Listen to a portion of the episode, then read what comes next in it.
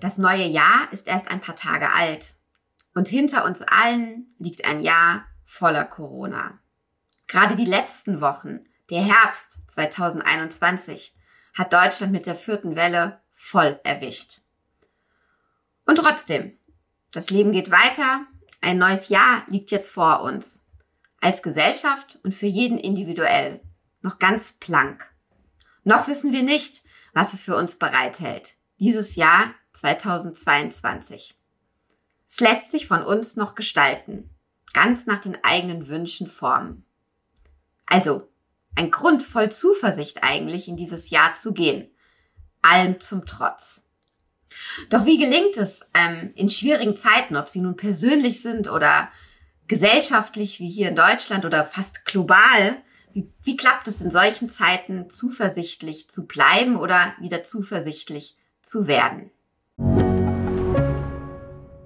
Ich bin Dr. Robin John, Allgemeinarzt in Schönebeck. Das ist 15 Kilometer von Magdeburg entfernt und trotzdem zu weit, um hier Nachwuchs zu finden. Immer mehr Praxen im Salzlandkreis bleiben unbesetzt und Patienten haben lange Wege und noch längere Wartezeiten. Das muss sich ändern.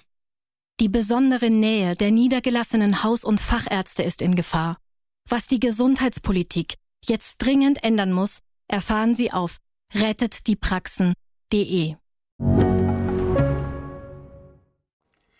Melanie Wolfers hat sich mit diesem Thema auseinandergesetzt. Sie ist Philosophin, Theologin und Mutmacherin, wie sie selbst sagt.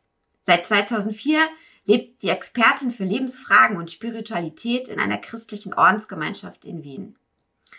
Melanie Wolfers ist Autorin, sie ist Rednerin und sie betreibt selbst einen Podcast. Ganz schön mutig heißt er. Ein Podcast für ein erfülltes Leben.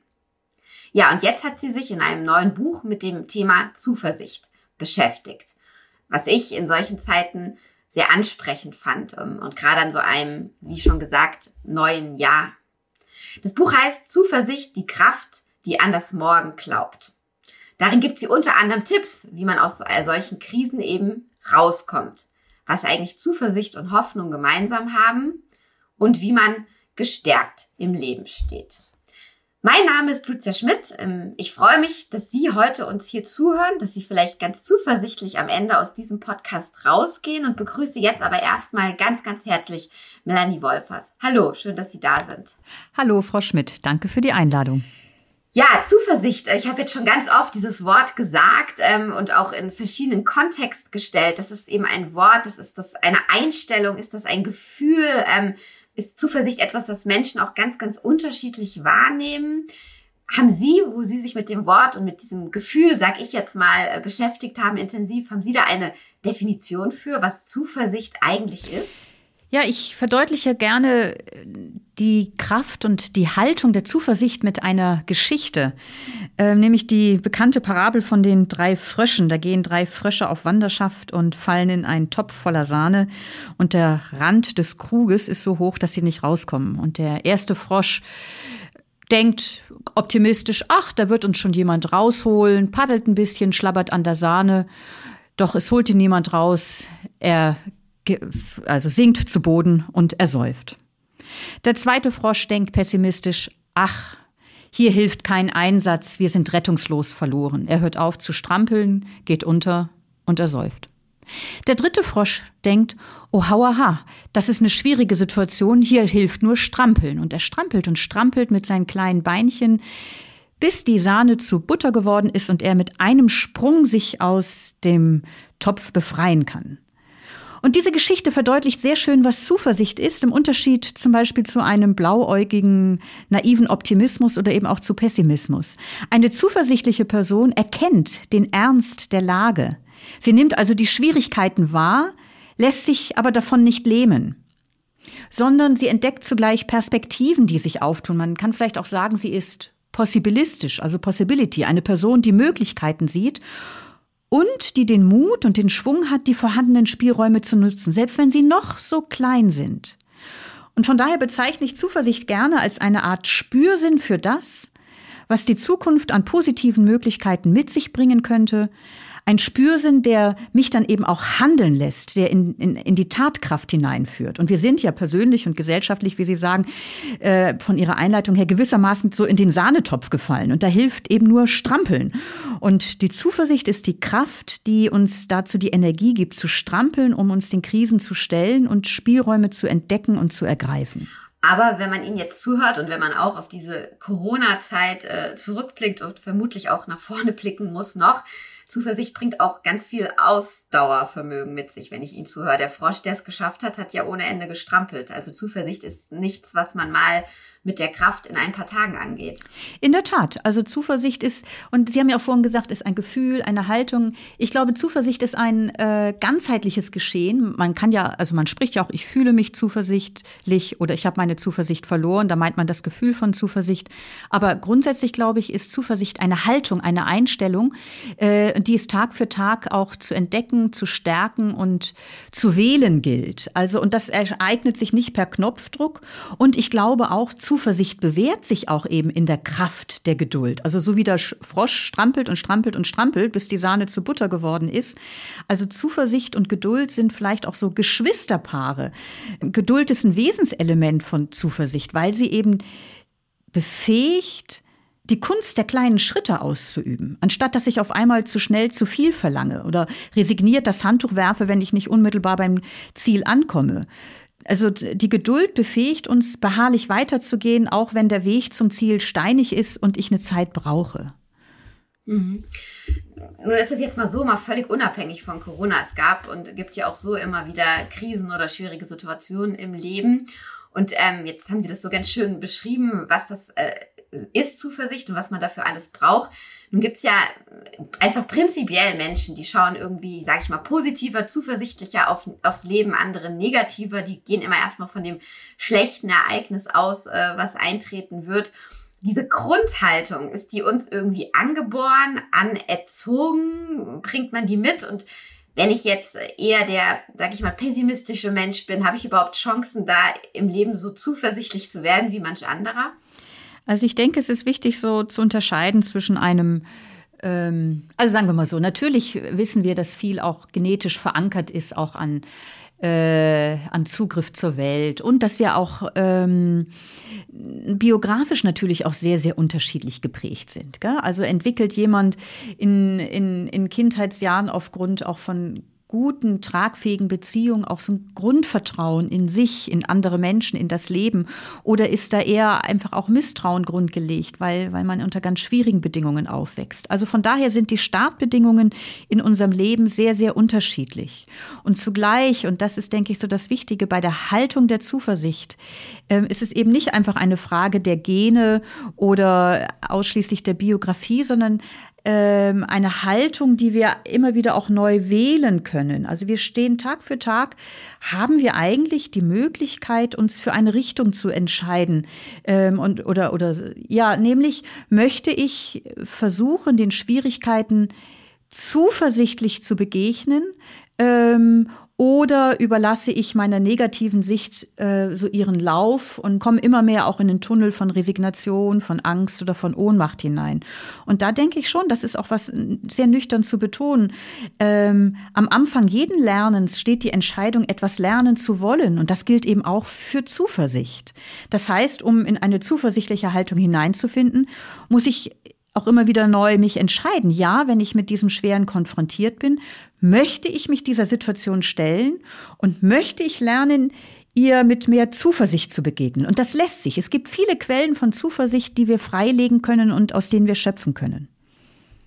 Ja, dann werden wir doch mal äh, ganz praktisch. Vielleicht ist an der Stelle auch nochmal wichtig zu sagen, wir reden jetzt ja nicht von Menschen, die tatsächlich irgendwie äh, depressiv sind oder psychisch erkrankt sind, ähm, die also so in einem äh, seelischen Loch sitzen, sondern erstmal prinzipiell von, von Menschen, denen es eigentlich gut geht, die aber vielleicht gestresst sind, die etwas erlebt haben, was sie runtergezogen hat, die irgendwie einfach ähm, ja zweifeln, zumindest in die Zukunft gucken. Und ähm, sie sagen, das kann man lernen, das äh, beschreiben sie auch in ihrem Buch an, ich sag mal, verschiedenen Bausteinen.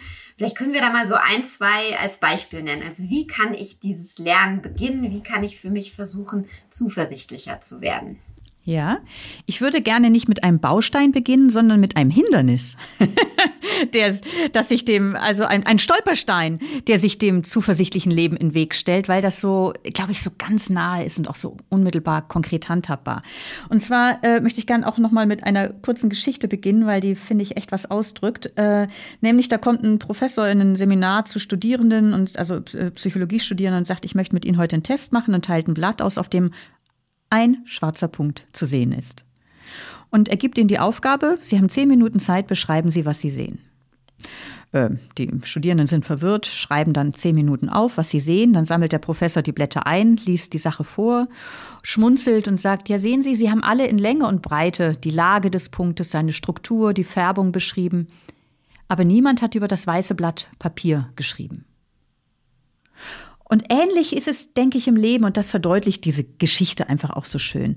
Ähm, was, was auch viele Studien zeigen, äh, die menschliche Wahrnehmung arbeitet unzuverlässig. Und zu dieser Unzuverlässigkeit gehört auch, dass wir uns einseitig auf das Negative konzentrieren. Im Bild gesprochen, unser Gehirn beschäftigt sich wie vor selbst mit den dunklen Punkten, mit dem, was fehlt, belastet, was weiß ich, ein gesundheitliche Beschwerden, ein verregneter Skiurlaub, wo es irgendwie die Schlüsselblumen wachsen, anstatt Schnee auf der Piste ist, äh, ein cholerischer Chef. Das Positive hingegen gerät, ähnlich wie das weiße Papier, schnell aus dem Blick.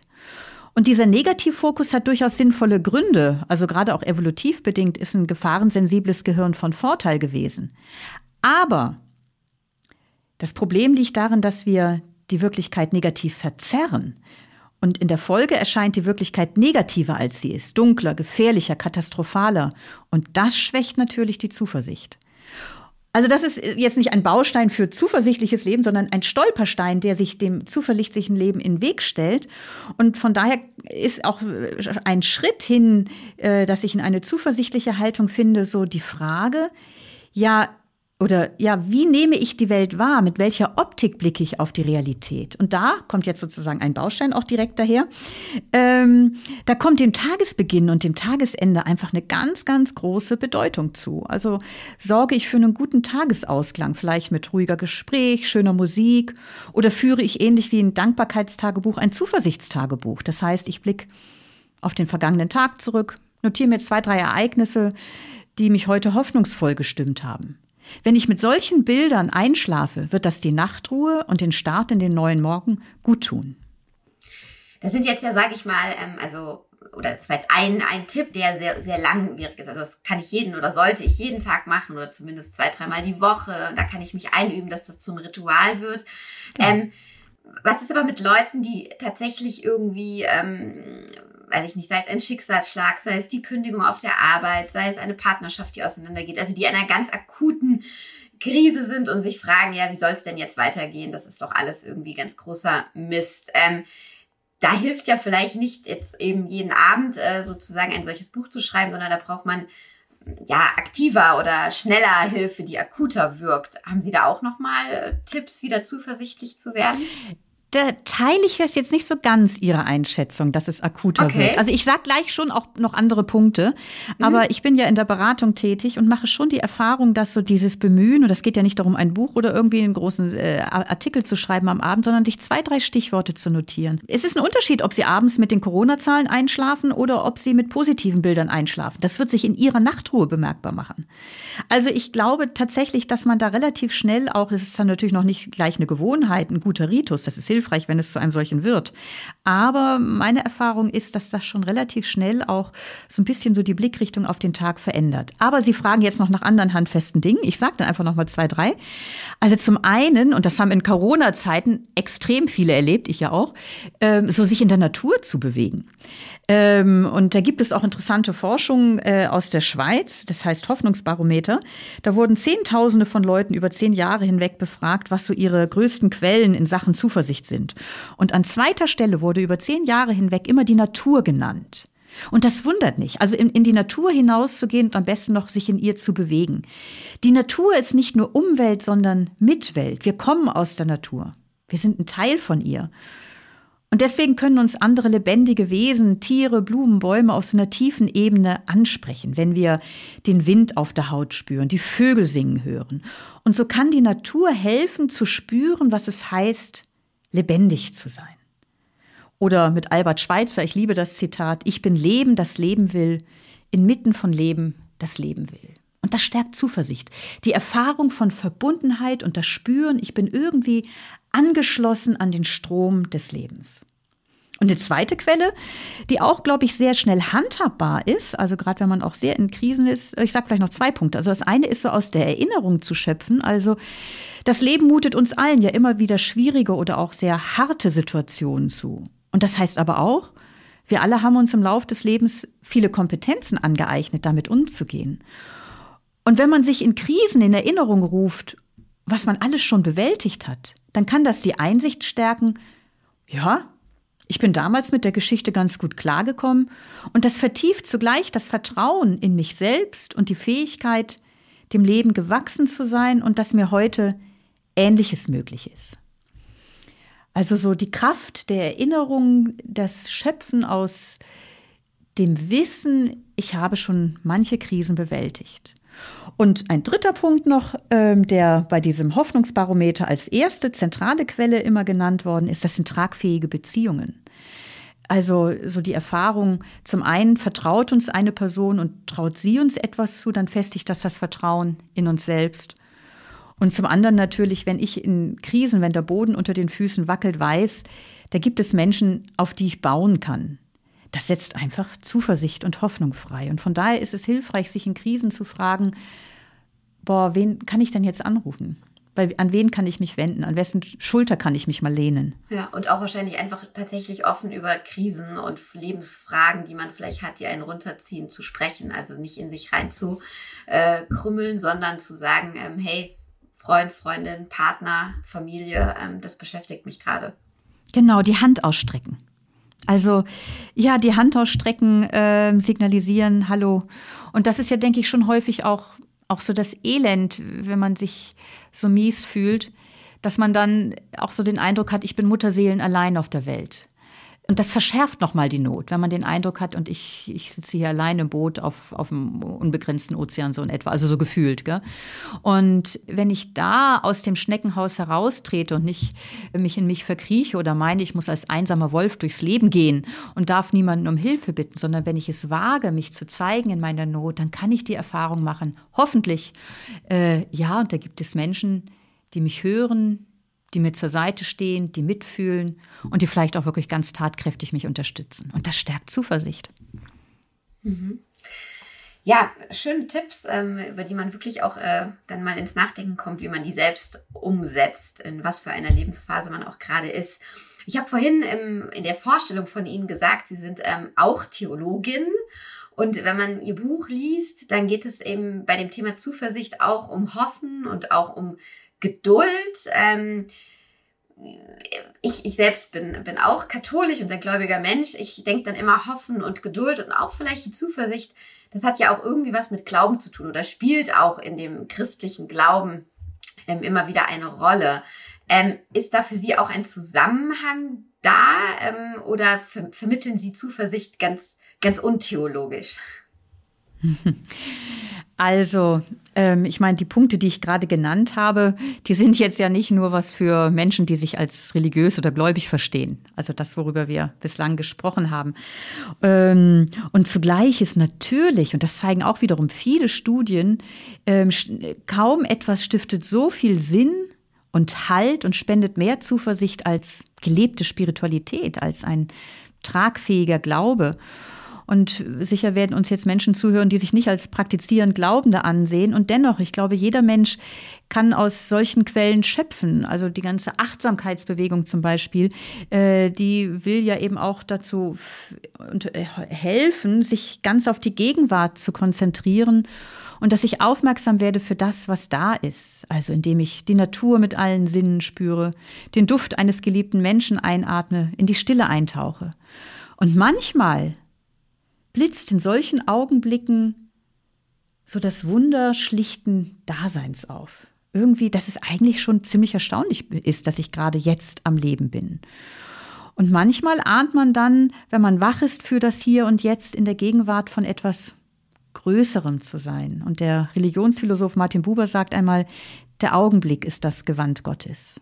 Und ich glaube, in dieser Erfahrung, in der Gegenwart anzukommen und darin auf einmal eine Verbundenheit mit etwas Großem Ganzen zu spüren oder zu spüren, ich bin eingebettet in einen Zusammenhang, der über alles Begrenzte hinausreicht. Darin liegt eine spirituelle Grunderfahrung, die viele Religionen miteinander verbindet, äh, die aber auch Menschen machen können, die sich keine Religion zugehörig fühlen. Und wer das spürt, ich bin in einen großen, ganzen Zusammenhang eingeordnet und ich als Christin nenne diesen Zusammenhang Liebe, göttliche Liebe. Wenn ich das erahne, dann kann das ein Vertrauen und eine Zuversicht schenken, die mir irgendwie selbst im Fallen nochmal die Ahnung vermittelt, wie heißt es im Gedicht von Rainer Maria Rilke, und doch ist einer, welcher alles Fallen und endlich sanft in seinen Händen hält. Ich bin Dr. Falk Stierkart und leite ein medizinisches Versorgungszentrum in Erlangen. Der Job als niedergelassener Arzt ist nicht unattraktiv, aber er scheitert oft schon an der Wurzel. Wenn unser Studiensystem nicht darauf ausgelegt ist, genug Ärzte in guter Qualität auszubilden, wie soll die medizinische Versorgung in Mittelfranken dann gedeckt sein? Die besondere Nähe der niedergelassenen Haus- und Fachärzte ist in Gefahr. Was die Gesundheitspolitik jetzt dringend ändern muss, erfahren Sie auf rettetdiepraxen.de. Ja, sehr viele, wenn man ihnen zuhört, äh, in der Literatur, ähm, im Gedicht, in, in, in Sprüchen, in Geschichten, sehr viel, wo Zuversicht vermittelt wird, wenn man ihnen jetzt zugehört hat, die, die letzten Minuten. Wir kommen einfach, sage ich mal, um diese Pandemie ja nicht herum, auch wenn man versucht, es immer wieder zu vergessen. Aber ähm, ja, wir stehen jetzt an, am Beginn eines neuen Jahres und ähm, das letzte Jahr war zumindest mit Sicht auf die Pandemie nicht immer so, wie man sich das gewünscht hat. Manchmal hatte man das Gefühl, es wird immer schlimmer, als man dachte. Ähm, das bringt einfach Ängste und Unsicherheit mit sich. Ich glaube, das muss man auch nicht wegreden. Jetzt Sie ganz persönlich, Sie haben jetzt schon ganz viel erzählt, was Sie anderen Menschen mitgeben, wie Sie mit äh, Klienten äh, ja reden, wie Sie Mut machen. Und Sie selbst ganz persönlich, wie gucken Sie auf das Jahr, was jetzt vor uns liegt? Mhm. Also ich möchte jetzt auch wirklich persönlich antworten, aber vorweg einen Satz noch sagen oder einen Gedanken. Zuversicht heißt nicht, dass ich ohne Angst bin. Ja, ist ja aber interessant, glaube ich, mal zu sagen, weil wenn man, ähm, deswegen auch meine Frage, wenn man so Menschen wie Ihnen zuhört, die ja so viel doch auch Positives und Zuversichtliches dann in einem solchen Podcast äh, ausdrücken, kann man ja, glaube ich, selbst schnell das Gefühl geben, oh Gott, das, das schaffe ich nie, wie machen die das nur, ne? Ja. Ja, deswegen ist das, vielleicht darf ich diesen Gedanken noch kurz allgemein sagen, bevor ich dann auch tatsächlich persönlich antworte, wie ich ins neue Jahr schaue. Also das ist mir ein ganz, ganz wichtiger Punkt. Vielleicht nochmal so einleiten von der Geschichte vom Frosch her. Der dritte Frosch, äh, der erste Frosch, der optimistische, der denkt, auch jemand wird uns retten. Der hatte keine Angst. Der dritte Frosch, der zuversichtliche, der sieht, oh Mensch, hier, ich stecke echt im Schlamassel. Ähm, und wir stecken persönlich und gesellschaftlich echt auch im Schlamassel mit der Pandemie, wir stecken im Schlamassel äh, oder im Sahnetopf sind wir gefallen. Wir stecken im Schlamassel ähm, auch mit den Verwerfungen in der Gesellschaft, die ich wirklich ganz besorgniserregend finde.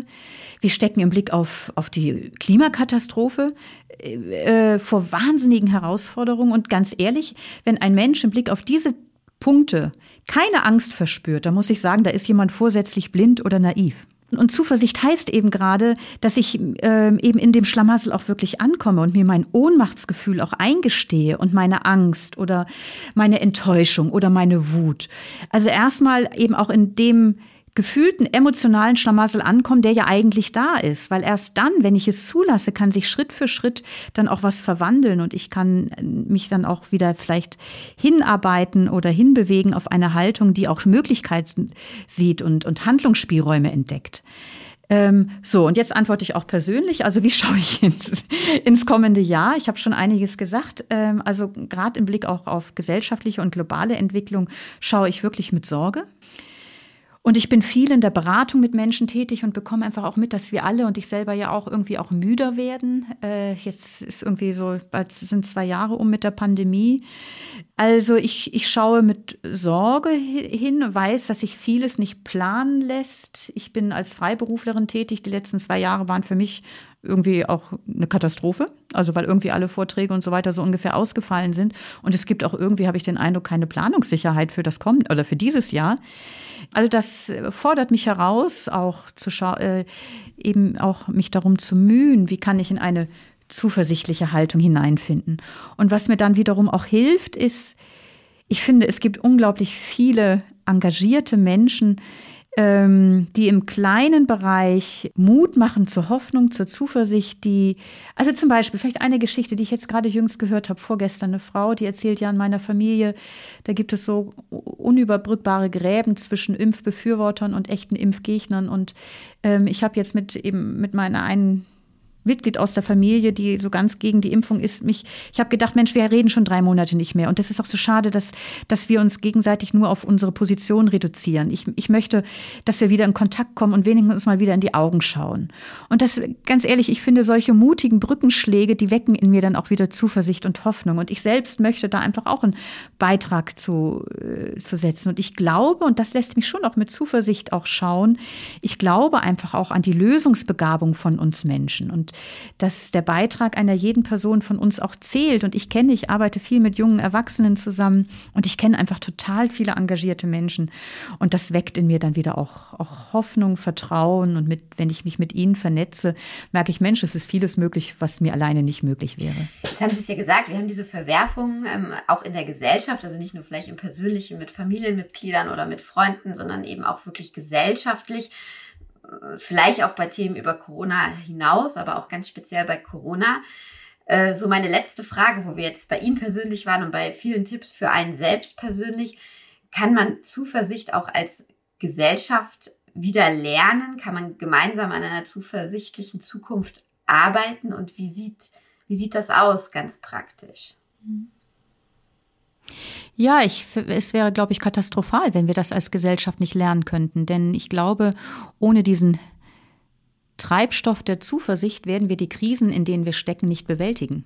Dann werden wir entweder resignativ den Kopf in den Sand stecken oder uns irgendwie in unserer Privatwelt einrichten oder denken, na ja, na hier in, in, in Deutschland können wir ja die Deiche hochbauen, uns betrifft irgendwie der, der Anstieg des Meeresspiegels nicht und nach uns die Sinnflut.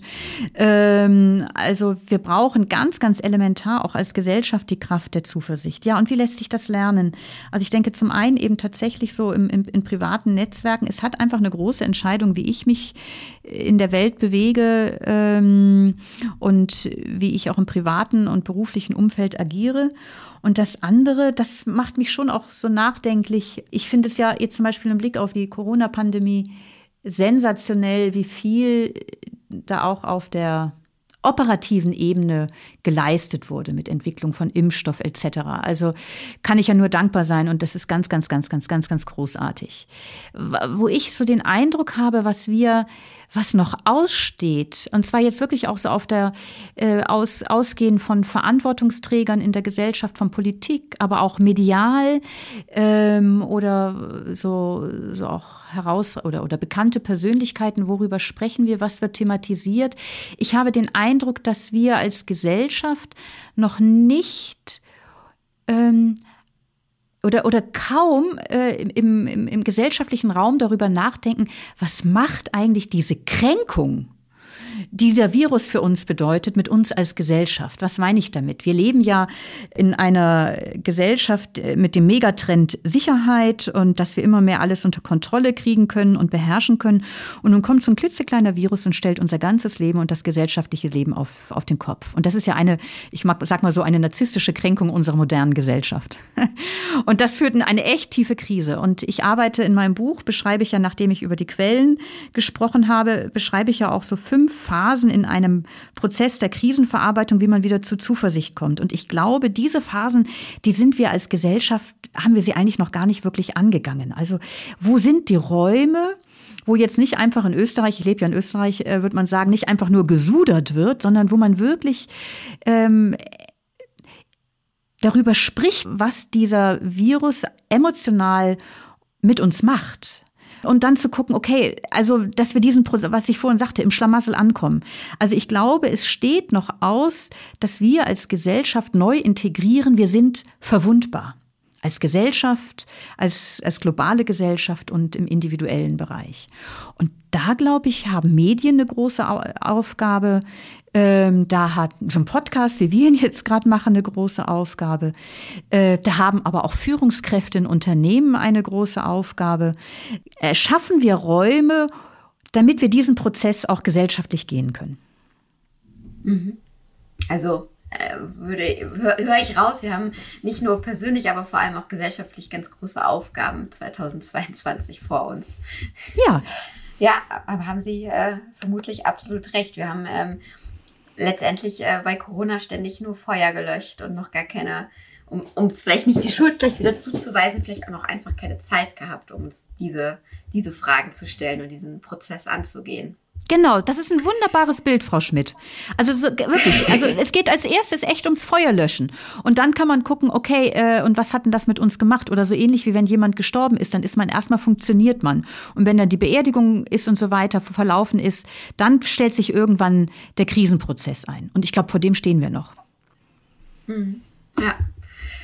Ja, liebe Frau Wolfers, vielen Dank für das Gespräch. Es hat jetzt zwar wieder, wir stehen vor Aufgaben, so hat es geendet, aber es waren ja ganz, ganz viele äh, Tipps dabei, wie man jetzt auch erstmal für sich selbst äh, vielleicht Wege findet, wenn es einem im Moment oder irgendwann in diesem Jahr mal nicht so gut geht. Also herzlichen Dank für all Ihre Tipps und Ihre Zeit. Darf ich noch ein Bild sagen? Gerade weil Sie gesagt haben, jetzt hören wir mit einer Aufgabe auf. Und das ist, ich, ich möchte einfach noch mit einem Bild aus der Natur gerne abschließen, weil mir das selber so viel bedeutet. Und zwar war ich mal völlig überrascht und sensationell begeistert, als ich entdeckt habe, die Sonnenblume wendet noch in der Nacht den Kopf in jene Richtung, wo die Sonne aufgehen wird. Ähnlich macht es die Zuversicht. Das ist doch ein schönes Schlusswort. Dem will ich jetzt auch gar nicht mehr viel dazu fügen. Ich will einfach nur den, ja, Ihnen, liebe Hörerinnen und Hörer, ähm, ja, danken für Ihr Interesse an diesem Podcast. Und äh, wenn Sie noch ein bisschen mehr über die Zuversicht äh, lesen wollen, dann empfehle ich Ihnen das Buch von Frau Wolfers. Es heißt Zuversicht, die Kraft, die an das Morgen glaubt und ist bei Bene erschienen.